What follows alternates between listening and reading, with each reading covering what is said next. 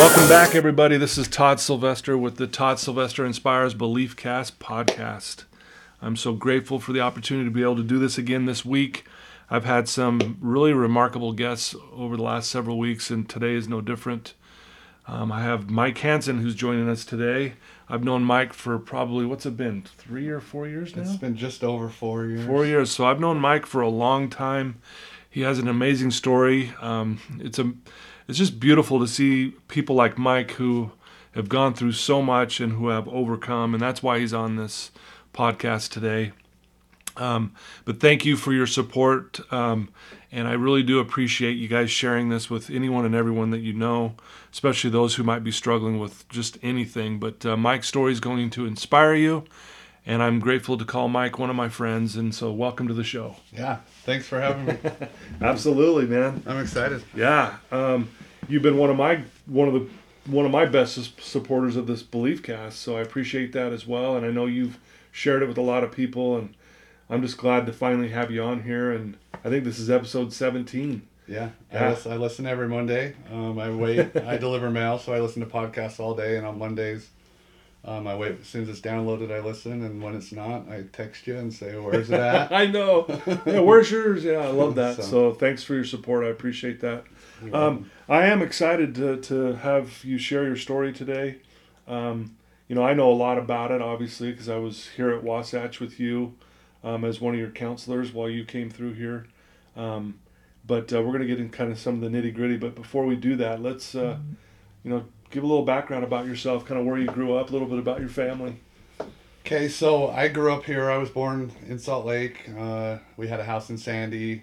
I went to Albion Middle School, uh, Silver Mesa Elementary, and was here in Sandy.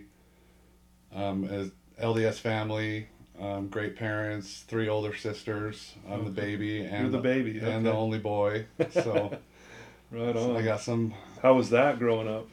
It, it was good. I got. I felt like I got taken care of a lot because I was the baby and Yeah. and the only boy. So I mean, everybody was looking out for Mike, and Right. but it was good. It was uh, a normal family. I my dad is a high-ranking military officer when I was growing up. So Oh, really? Okay. yeah, he was you know doing the military stuff a lot, but a great dad always around. Um, my sisters and everybody they moved around before I was born, so Okay. they lived in in Arizona and Texas and a, a few other places. But by the time I was born, we had pretty much stayed here at Hill Air Force Base and here in Sandy. And Oh, okay. so I was, uh, yeah, it was it was a normal childhood um, until I was probably kindergartenish, where my mom got sick and uh, she got breast cancer, was diagnosed with breast cancer. So most of my memories of my mom are her being sick. Um, Really? Okay. so that went on for her being sick for a while where we had the remissions and the things were better better you know and then when i was eight or nine i was eight, eight years old when it got really bad um, and then my mom passed away when i was nine years old that was 1988 so this year was 30 years ago So what is that? Fifth grade? i was in third grade Third grade? Oh, okay. yeah So still very young, obviously. yeah How did th- how did that uh, affect you at, th- at that time? As you know, being so young and losing your mom. I remember my sisters were all in high school, so it was really a different experience for them. I remember um, the night that she passed was actually prom night. So for my sisters, they were going to Hillcrest.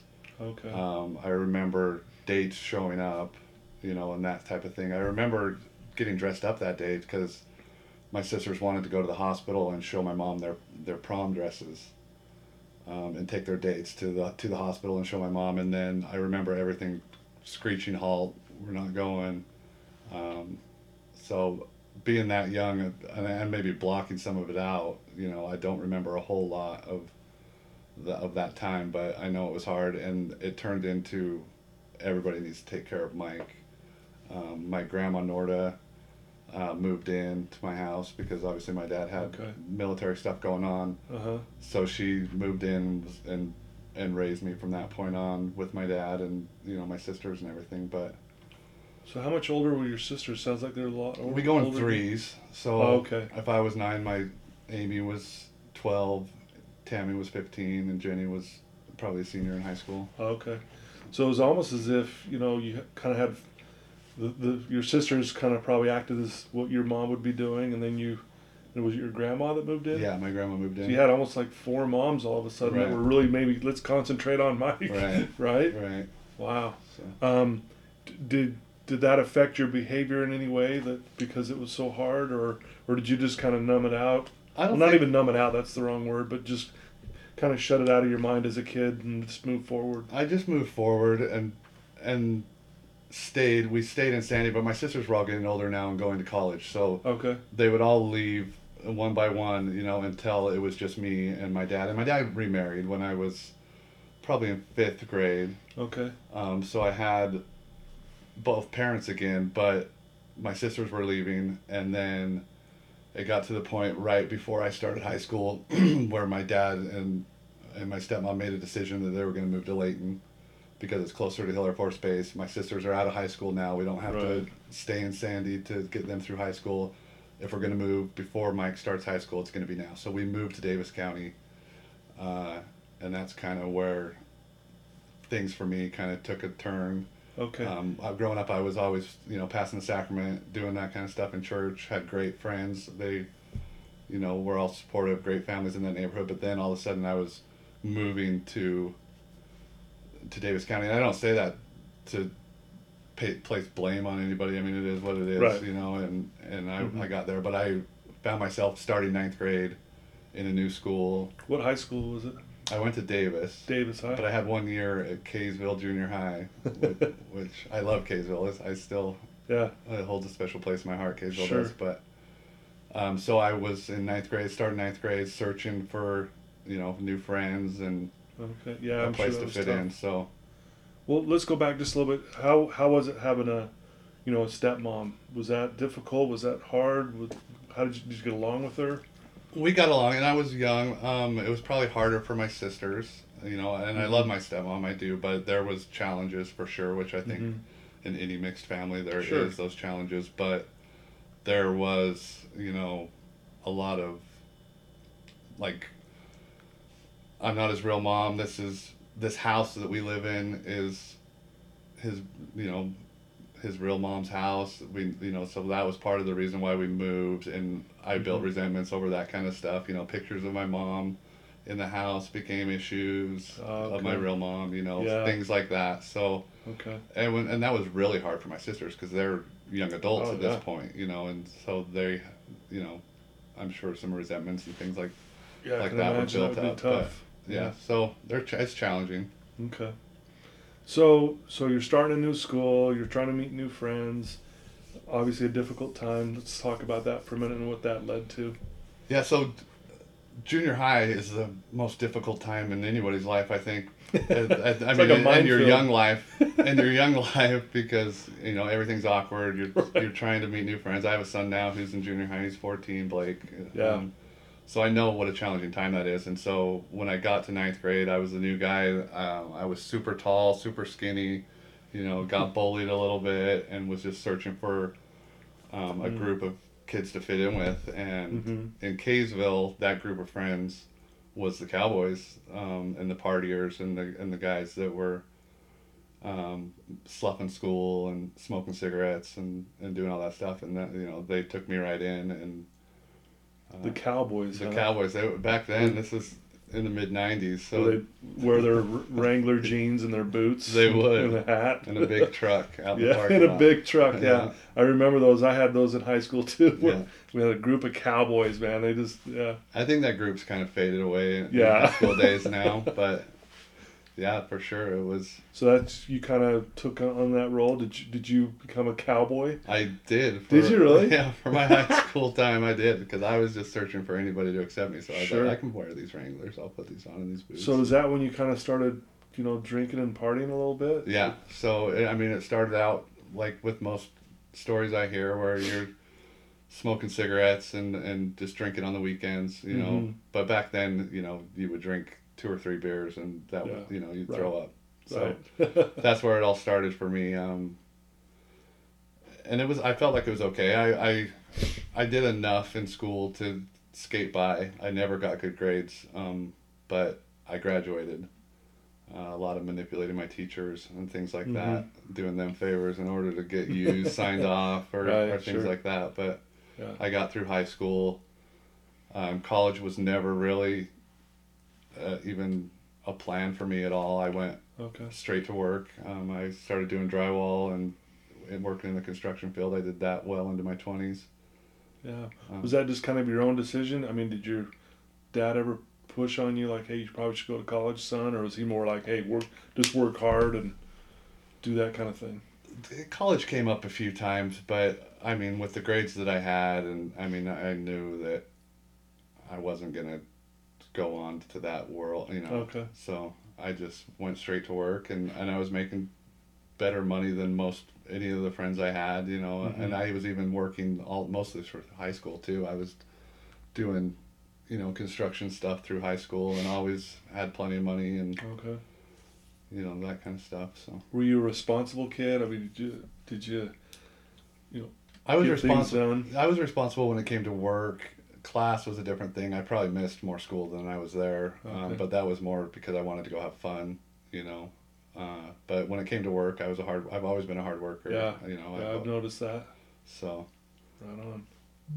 So, so when did uh, your, you know, you, you obviously drank a little bit in high school, smoking cigarettes, that kind of thing. Let's talk about you know when that started to progress for you and what what led up to that.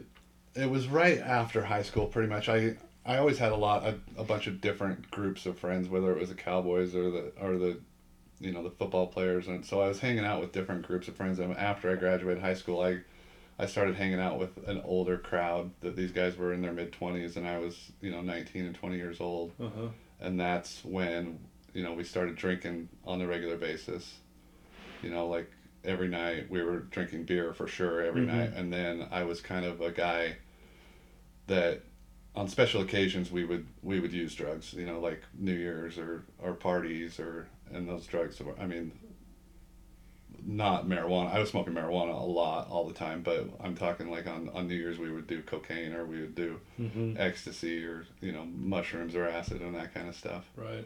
So and then it was right around the Olympics time. So right around 2002, this perfect storm of the OxyContin scene came on, and it was I was right in the middle of that when people didn't even know what OxyContin was. I didn't know what it was, um, but my friends started picking that up and using it. So I started using it with them. Um, this is in my early 20s, and then uh, we just I didn't understand what addiction. I mean, we all hear stories growing up, and people tell us that you'll get hooked. You get, you know, but I Mhm. didn't really understand what dependency was.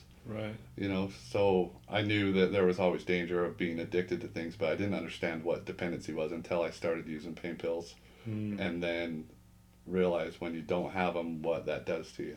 Yeah. So then I all of a sudden understood. Oh no, I'm. This is what dependency is, and this is what addiction really is. Is where you're a slave to this drug, pretty much. Was that a scary moment for you when you kind of realized, holy? It really was, and I, I was.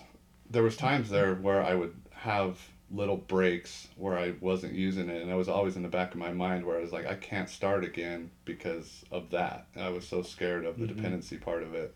Yeah. that I didn't want to go back, but I always fell back into it. And, you know, that scene was so huge back then in the early 2000s that, Yeah. That kind of um, everyone, you know, at least the people who were partying, the people you knew were Yeah. all doing it. So yeah, and it, You was kinda super followed suit. expensive, yeah. you know, and so my friends that were my using friends pretty much, they all started to graduate to, to heroin.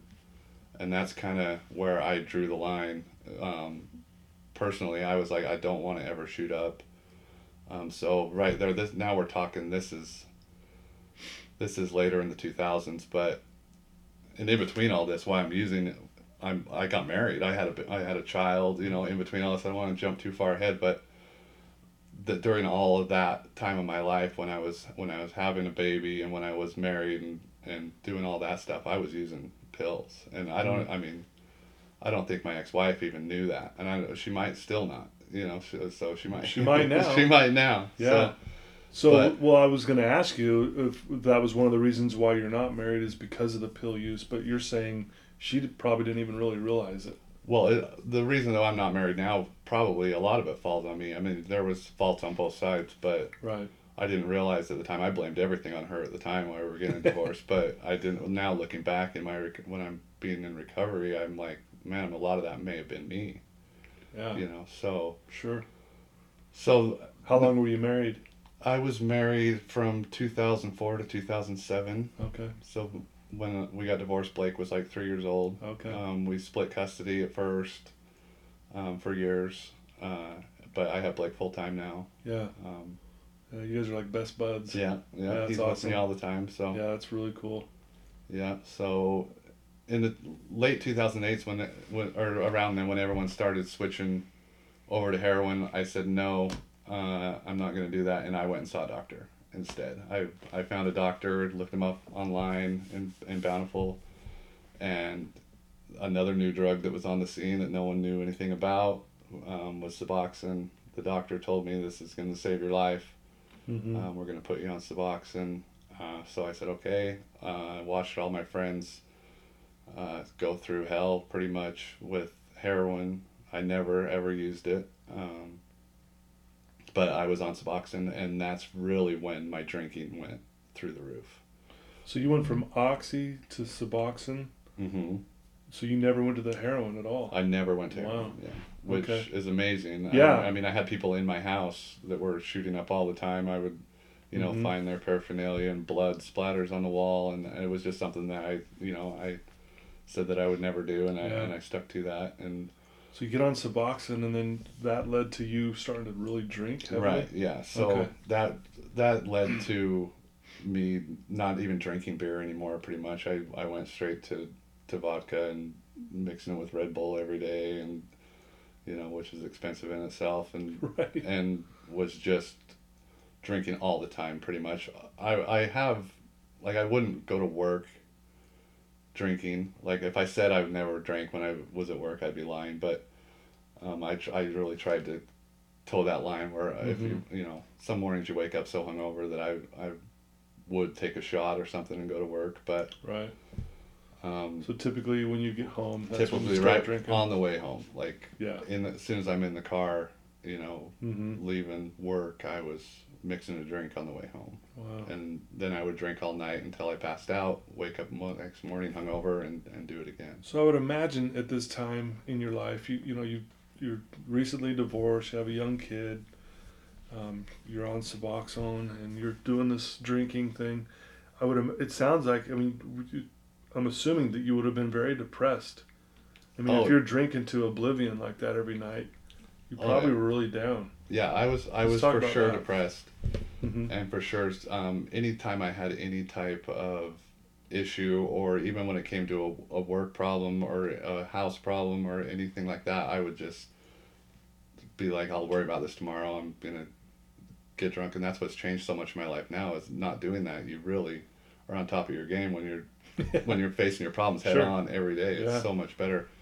Um, but that's what I would do. I was I was depressed. I remember when I first came into Wasatch, um, Dr. Birch asked me, you know, about suicide, and that's I'm sure that's a question on intake that they ask everybody. Um, and I told him I'm like I I, I don't think I'm suicidal, but I'd be okay with dying. You know, like if Mhm. I if I died, I'm I'm ready for that, and I, that's okay. Yeah. You know, I'm not gonna take my life, but I'm But you're suffering enough to I'm go. If I was to enough. die, I'm good. right. Yeah. Yeah. Well, that's a tough place to be. Yeah, I remember when I first met you when you got here to Wasatch. I mean, you were on a really high dose of Suboxone, if I remember right. Yeah, I was the first one to come through Wasatch that was on Suboxone. I didn't know anything at the time. When I I can tell you a little bit about when I decided to to make a move into recovery. Yeah, let's talk about it. I that. went on a family vacation, uh, a motorcycle event in Mesquite. Uh, my sister's husband owns Edge Power Sports. Shout out Mm. to them. Yo, Uh, nice. Um, but I went on a family vacation with them, and this is one of the first times that I mean they all knew I drank. I wasn't hiding that I drank. They all knew Mike drank, but I would never drink like at, at family parties and things. I mean, I was drinking in the car or Right, whatever right, be- right. before I got there, but but I would never like go to dinner with my family and order drinks at dinner and stuff like that. But this is the first time that I was in Nevada in a casino, and they got to see the firsthand what How bad it was. how bad it was. So Yeah. at this point in my life, I was blacking out on a regular basis, not remembering what happened the night, Mhm. you know, the night before. And I guess um, I got in a fight in the casino and um, did a bunch of stuff. And Well, the reason why I laugh at that is you're like the nicest guy on the planet. I, I just it's hard to see you fighting. yeah, everybody I in mean? my everybody in my life now only knows Recovery Mike. I was Sure. I was a different. But obviously, when you're drinking, person. you're you know you do things you wouldn't normally do. right, but for uh, sure. but yeah, you really are one of the nicest guys. So just kind of laughing you said that.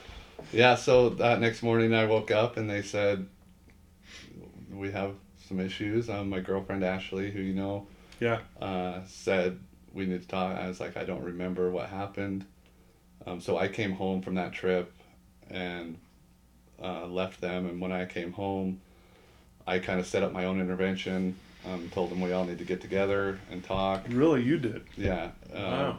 And I- at this That- point, I was, I was just doing damage control pretty much. you Right. know. Okay. I was just doing like, how do I fix this? Yeah. Um, I'll say a bunch of stuff, do a bunch of little stuff, and we'll be back to business as usual. Right. Um, but my sister, we called my sisters together and my dad and, and Ashley and my one sister that lives in California jumped on a plane that day. I wasn't expecting that. She said, I'm coming now. Um, and we all got together and I, I told them what was going on with the drinking, and which they already knew somewhat, but they had no idea about the drugs at all. Right. So it hit them, you know, they were super surprised about it, didn't know any of that was going on. And once I did that, it put the ball in motion and Mhm. there was no stopping it. So Ashley um, and my and my family put together a plan for to go to detox. I thought that's all it was going to be. Mm-hmm. I thought I was going to go to detox for seven days and come out and Be good to go. And be good to go and just you know try and do better and Yeah. you know I knew that I wanted to be free from Suboxone hmm um, because the life of not getting your prescription filled and being sick for days and insurance not covering things and it's, it's just no way to live so i knew i wanted to be free from that i never expected to be a person that didn't drink um, I, I always said that i was going to be someone that drank you know I, I don't have a moral problem anymore with people that drink i think that if it if you are a person that can do it responsibly it's you know um, but for me it's off the table For all you kids out there, I don't agree with that. I'm just gonna say that out loud. But yeah, go ahead. Um, so, uh, so I went to detox. I went to Salt Lake Behavioral Health, which Oh, was one of the bigger mistakes in my life. um, but that's where the insurance covered. I had I had no idea about recovery. I didn't know that treatment centers existed. That's funny. oh, sorry. Um, but so that was an experience in itself. I was in there. I was in there for the first day and had my family on the phone saying, "Get me out of here. I don't belong here." I'm not saying that I don't want to do something. I just don't want to do it here. Sure, sure. Um, but I had one guy there, and I don't even remember his name, but I can see his face still. That came and sat me down in in detox and said, "You know, this is supposed to be hard. This is going to be hard, but if you can get through this week, uh, I mean, it's going to change your life." And so I stayed through that, and not knowing what was on the other side, I thought that I was going to be coming home yeah. and uh, my sister and her husband had a connection with Mark somehow. And so by the time the last day when I was getting prepared to leave, they told me that I wasn't going to be coming home. That we set up, you know, some inpatient treatment somewhere else, and you're going to be going to Wasatch. And uh, as soon as I got released from Salt Lake Behavioral, I got picked up, and I said, "Let's just go home one night. You know, I don't need to Right. go right now." And Ashley said, "Absolutely not. We're going right now." I think I got taco time on the way. that was about it. And um, we came here and, and checked me in, and it, and it changed my life. Well, so, but were, were you trying to refuse to come here, or were you just agreeing? No, well, okay, was- if that's what you guys Yeah, want, this I was open to it for sure. So you were really open to it. So you weren't fighting it. No, Uh, okay, no. That's yeah. I didn't know that the, the backside of that. I didn't know if you came in here willingly or if you were fighting it. And you're having lots of crazy thoughts at that time. Sure. Like you're thinking, like, well, I guess I don't have to go to work for the next month. That would be nice. You know, well, I, I can go do Right. this. You know. the- Yeah. the- and anyway, when I started, we were talking about Suboxone, and Wasatch didn't admit people on Suboxone at that time. Mhm. This is you know, back in 2014, Mhm. I was I was the guinea pig of Suboxone at at Wasatch. So when I told the people here that I had been on Suboxone for years, for multiple years, for almost five years, they were shocked. And then they heard the dose I was taking, they were shocked. And Yeah. and so that was going to be part of our really hard work was dealing with the Suboxone. Yeah. And then we here. commenced on beating the crap out of you. Yeah, we did. we did. Right. Yeah. Yeah. Yeah. Yeah, so I got leave of absence from my job. I, I carry mail um, in Sandy. I'm, Mhm. a, I'm a mailman, and Yeah. they were really supportive. I had a union steward. At the time, I was carrying mail in Bountiful, and I had a union steward there that is a great friend of mine, one of my best friends in the world. His name's Nate, that um, set everything up through work, and they supported me through it and gave me a leave of absence Wow, what a blessing. Um, huh? to come to Wasatch, and it wasn't a huge amount of time. So they were told 30 days Mike will be back. So I knew when I got here that we had a lot of work to do in a shorter period of time. So when my 30th day came, I said, okay, I have to go. And Dave and Jed and Gary and Julie said, I don't think so. I don't think it's time. You know, so we ended up extending my leave of absence at work, and I was here for 45 days. Okay. So Yeah. And, and, and I remember, I mean, you did work hard when you were here. I mean, you were resistant in the beginning, which most people are. yeah, for sure, but we hit you hard, and um, you were kind of a laid back client, if that's right. I mean, you Yeah. were just kind of laid back. You didn't get too heated or hot or upset.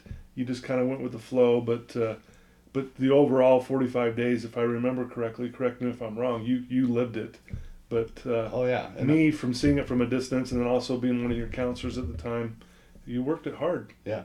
Yeah. And I did. I continued to after I left. I for sure. I did IOP with Gary for months and months and months. It, at the time, it was like a, a six week program, I think, Yeah, and I did it for five months. yeah, You know, I, they couldn't get rid of me. So and until I got a job with Wasatch, and that's when it was either one or the other. So yeah, you know, Gary told me if you're going to work for Wasatch, you're not going to be coming here anymore. So, yeah, yeah. Which and then So you chose to work. So I chose to work with Wasatch. I, Mhm. I was still working full time for the post office and was I did some graves here and there and then I was doing a couple nights a week doing line staff stuff and Yeah. so And now, what do you you kind of run the softball league now? You want to talk about that for a minute? yeah I do run this I I'm passionate about softball because when I played softball all my life and I and I love softball but when I got here in the springtime they when I heard that there was a softball team it was so exciting to me. I- You were like, yes. Yeah, it was and it was awesome back then. We had one team back then, and it was a mix of staff and, and residents, and we had a huge roster, and it was so awesome. But so that was in a, another league, um, in Sandy, which is a sober league, which is you know everyone has to have a certain Right. amount of sobriety in order to play, and and so we played in that league for a long time, and we grew, and we ended up having four or five different teams. We had a residential team and an IOP team and staff, and and I I loved it, and I, I even got elected to the board of directors on in that league. Um, but last year, last summer, um, Salt Lake County in that league had some issues with fields and stuff, and so they had to downsize, and so there was a lot of displaced teams. Uh, most of them being treatment centers because those are the lower divi- divisions.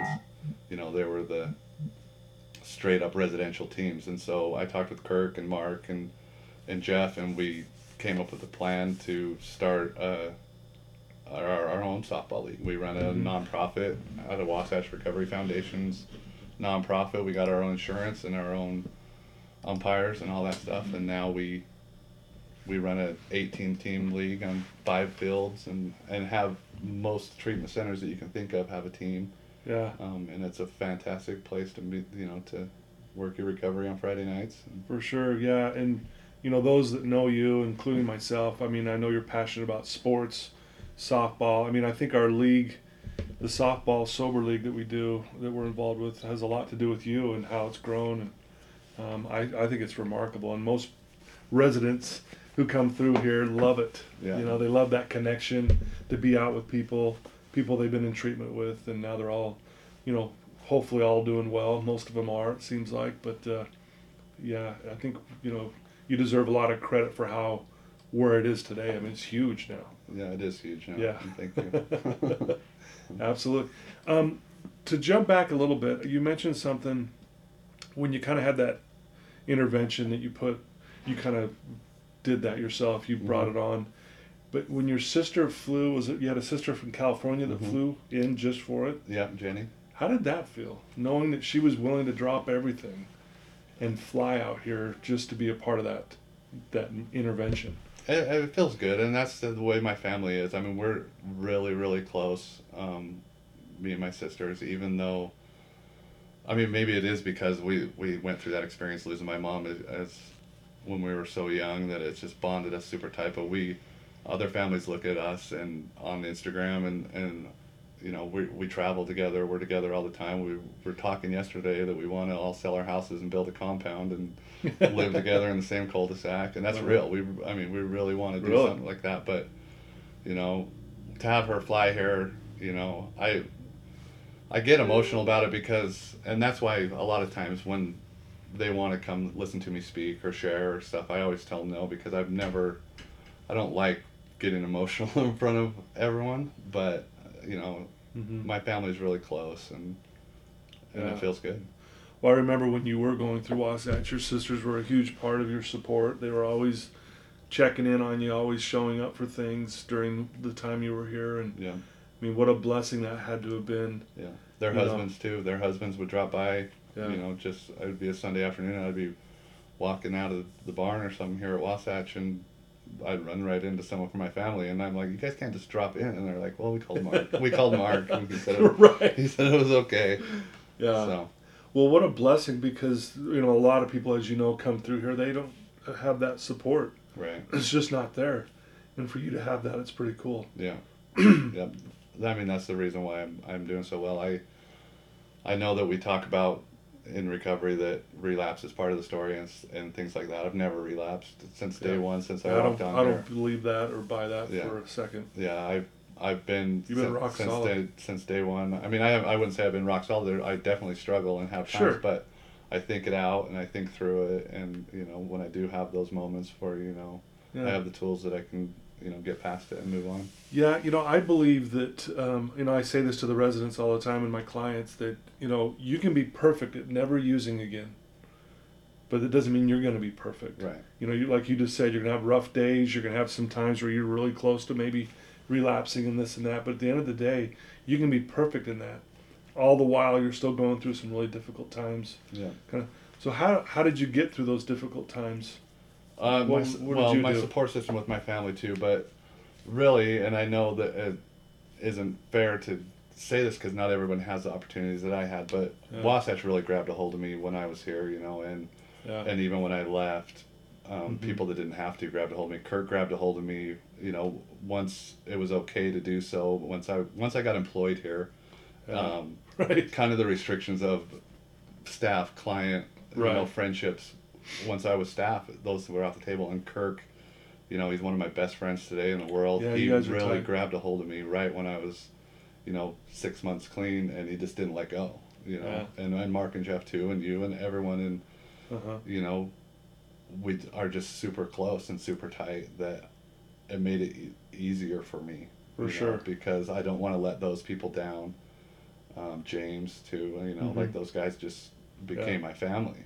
So Yeah, it was kind of almost like your second family. yeah. Yeah, and how important it is to have that support, which is really cool. yeah, it's been four years. I mean, and I still am here on the regular basis. Yeah, you know. yeah, you're here all the time, and I love it. No, we love having you around. You're a good influence. You know, going back, thinking back on your life a little bit, if if you could go back to your junior high self, or maybe even right as you started junior high, if you could give yourself any advice, what would you? What some? of- What some of the advice maybe you'd give yourself? I know an answer you get a lot is that you wouldn't people wouldn't change anything, and I feel like me using and, and all that stuff and hard times and and even losing my mom and all that stuff has made me who I am. So I wouldn't change a whole lot. But if I had to give myself advice um, at a younger age, it would be for sure not to hurt the people that I hurt along the way. Because I, I mean, I, I had some damage along the way, and I really hurt some people, and that's Mhm. things that I, you know, I had to deal with and still deal with and, and feel bad for. So, you know, the the using, I wouldn't tell myself don't use, don't, you know, because it made me who I am. It made Yeah. you know, Yeah. and But without seeing that, the people get hurt. but really hurting people. You know, I did some bad things when I was when I was using. So Yeah.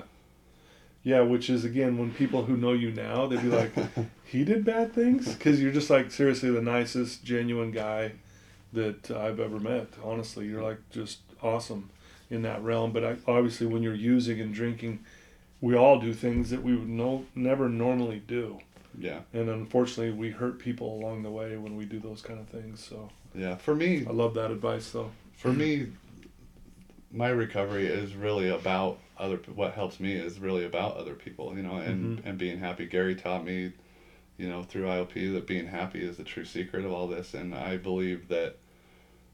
A bunch of stuff like houses and cars and stuff isn't what's going to make you happy. Um, I think that being a good neighbor and being a good friend and a good spouse and stuff is what's truly going to make you happy in life, and that's Yeah. what will keep you going. So Yeah. really I I'm honestly thinking about other people you know above myself a lot of times you know I love that. I, I, I couldn't agree more.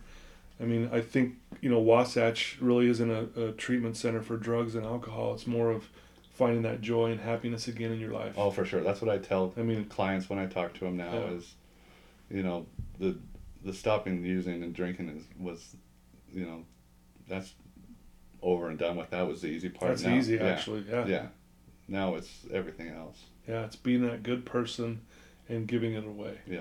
I really believe people survive tough times, whether it's drug addiction, whether it's um, trauma of any sort. We, when we survive it, we survive it for a reason, and, and I think the reason is is to give back and help other people along the way, and you you do a really good job of that. Thank you you. know, yeah, absolutely. So, I want to just talk a little bit about you know because obviously I call this a belief cast because I'm really passionate about beliefs because. I mean, to me, you know, our beliefs dictate the way we behave and the way we carry ourselves throughout throughout our lives. And when you were younger, what were some of the beliefs, or maybe just one even, that you struggled with that kind of kept you, you know, held you back a little bit? Um, when I was younger, I, I when I was really young, I believed that you know that I didn't look right, that I was tall and lanky. I mean, I had a nickname in high school that was Alert. That's what everyone Oh, called me, really? inclu- teachers included. You know, like- really? and so I embraced that, but deep down inside, you know, probably you know, hurt. Yeah, it hurt, and you know, so I run into people now even that are like Alert, and I'm like, really? Does Yeah, it still so- sting a little bit even now? yeah, I mean, you kind of hear it a little bit. and I learned to, you know, that it was a term of endearment, I guess, from them or whatever. But but at the time, but at the time, painful. I was yeah, it was painful, and I always thought that you know, I didn't know about if I was ever gonna get married, and then as I got older, my belief system was like, well, I'm not gonna live past fifty or sixty Really? anyway. You know, like really. yeah, I really did believe that I wasn't gonna live a full life, um, because of the stuff, the how hard I was living. You know, but Wow. but that's completely turned around now. Yeah. So So, what were some of the beliefs you have now that uh, kind of empower you, that you would maybe want to share with our listeners that uh, not only empower you, but maybe they can, you know, pick up too as well and, and start working on themselves? yeah, um, I believe that within reason. I mean, there's nothing that I really can't do when it comes to my career and and taking on new tasks and stuff like that. I'm self-aware. I know that I'm never gonna, you know, play shortstop for the Yankees, and I'm not gonna I'm not gonna do things like that. But you know, we're always taught that you can do anything in life, and I'm self-aware. I know where where I'm, I fall in the world, and but I'm really doing big things now in in my career, and and it feels good to know that hey, I can anything you need me to do, I can do it. You Yeah. know? I love that. So, That's powerful. Um, I grew up in a family where you know can't was a four letter word. You know I'd get in trouble if I ever said it, kind of Right. thing. And so I couldn't agree more with you, and I'm grateful I learned that lesson myself. Um, so, you know, maybe touch on this, and then we'll wrap it up here in just a second. But I want to, I want them. I mean, I know you, you're, you know, AA was a big part of your recovery, um, and it still is. right. So talk a little bit about that, and just kind of, you know, the blessings you see from that in your recovery. So it is a big part of my recovery, and I, I, when I do share in meetings and stuff with the newcomers, and I tell them how important it is. But Alcoholics Anonymous for me isn't a bunch of meetings. I don't go to a lot of meetings, honestly. Um, Mhm. For me, it's more about the steps that I find so valuable. Okay. You know, because uh, me working the steps and seeing other people go through the steps, I think that, you know, you know, making amends and and writing down all the things that people that you've hurt and all that stuff. I think it's so valuable. And then, you know, the la- the latter steps are identifying when you do screw up because we you know we're not perfect and we do screw up Right. all the time but to uh, be able to identify that immediately and fix it right Yeah. away is is huge and then the biggest part i think for me is i mean is service Service. right Well, I love that because that's just you, dude. Um, I had a friend tell me once uh, a long time ago that you know if you master the first eleven steps of AA, you're gonna drink again. If you master step twelve, you'll no, never Right. touch another drop. Right. Step twelve is you know give back, help another addict, help another person. Period. And that seems to be kind of how you live your life. Like Right. you even said, you just love giving back. You love helping others, and Yeah, you and I- embody that. and i love the 12 step promises because they're so so true i mean Mhm. to to listen to that i know i know in all the meetings that everyone goes to they hear the 12 step promises and they kind of they they say them in every meeting so you kind of tune them out at some point but they're so true that you know talking about things that used to baffle you will no longer you know and it's so true and Yeah. and your life just improves so much by following these steps you know that's just something that helped me Yeah. you know in my recovery Awesome. I love that. Um, anything else you'd like to share with the listeners before we give them a challenge? Uh, no, I think that's it. I, I usually don't prepare much. I just kind of whatever comes out comes out. No, I that's great. So, No, it's awesome. I mean, this has been wonderful. I just want to make sure we're not leaving anything out.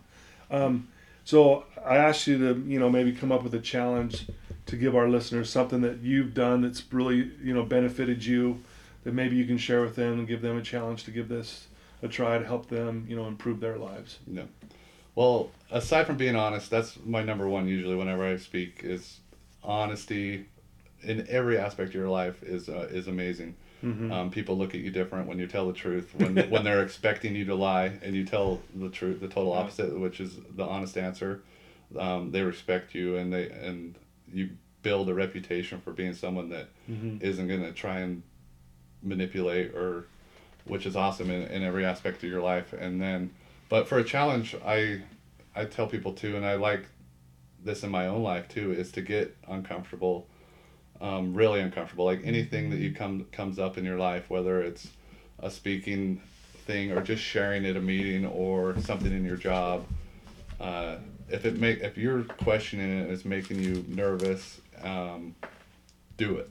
And then i promise by the time that you're done you're to be glad that you did it. Um, and it's to help you grow and you're to you know it's to it's going to build you into a, a better person for sure I love that. Get uncomfortable.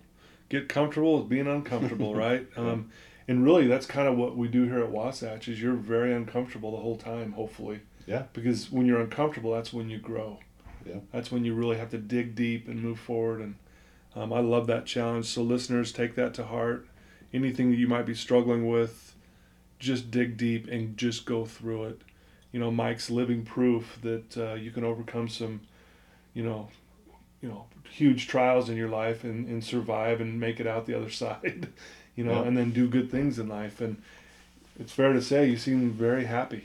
i am happy i'm happier than i've ever been in my life for sure Yeah. Yeah. Well, I want to thank you for uh, being on the podcast today um, and, and sharing your story. I'm grateful that I do know you. I'm grateful that I, mean, I can actually consider you a friend now versus I'm just your counselor. Right. Yeah. You know, um, and I do look up to you um, in many ways, and uh, I'm just blessed to, to have you on today. awesome thank you Yeah.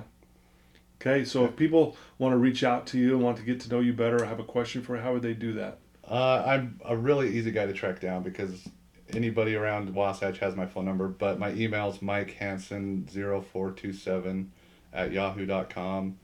Um, I'm on Facebook, so anybody can send me messages. I get a ton of calls and a ton of messages all the time just through um, the softball network because there's Sure. people that love, they know I'm from Wasatch and they love what Wasatch does. So I, ha- I have people all the time and I answer my phone whenever, you know, it rings. So.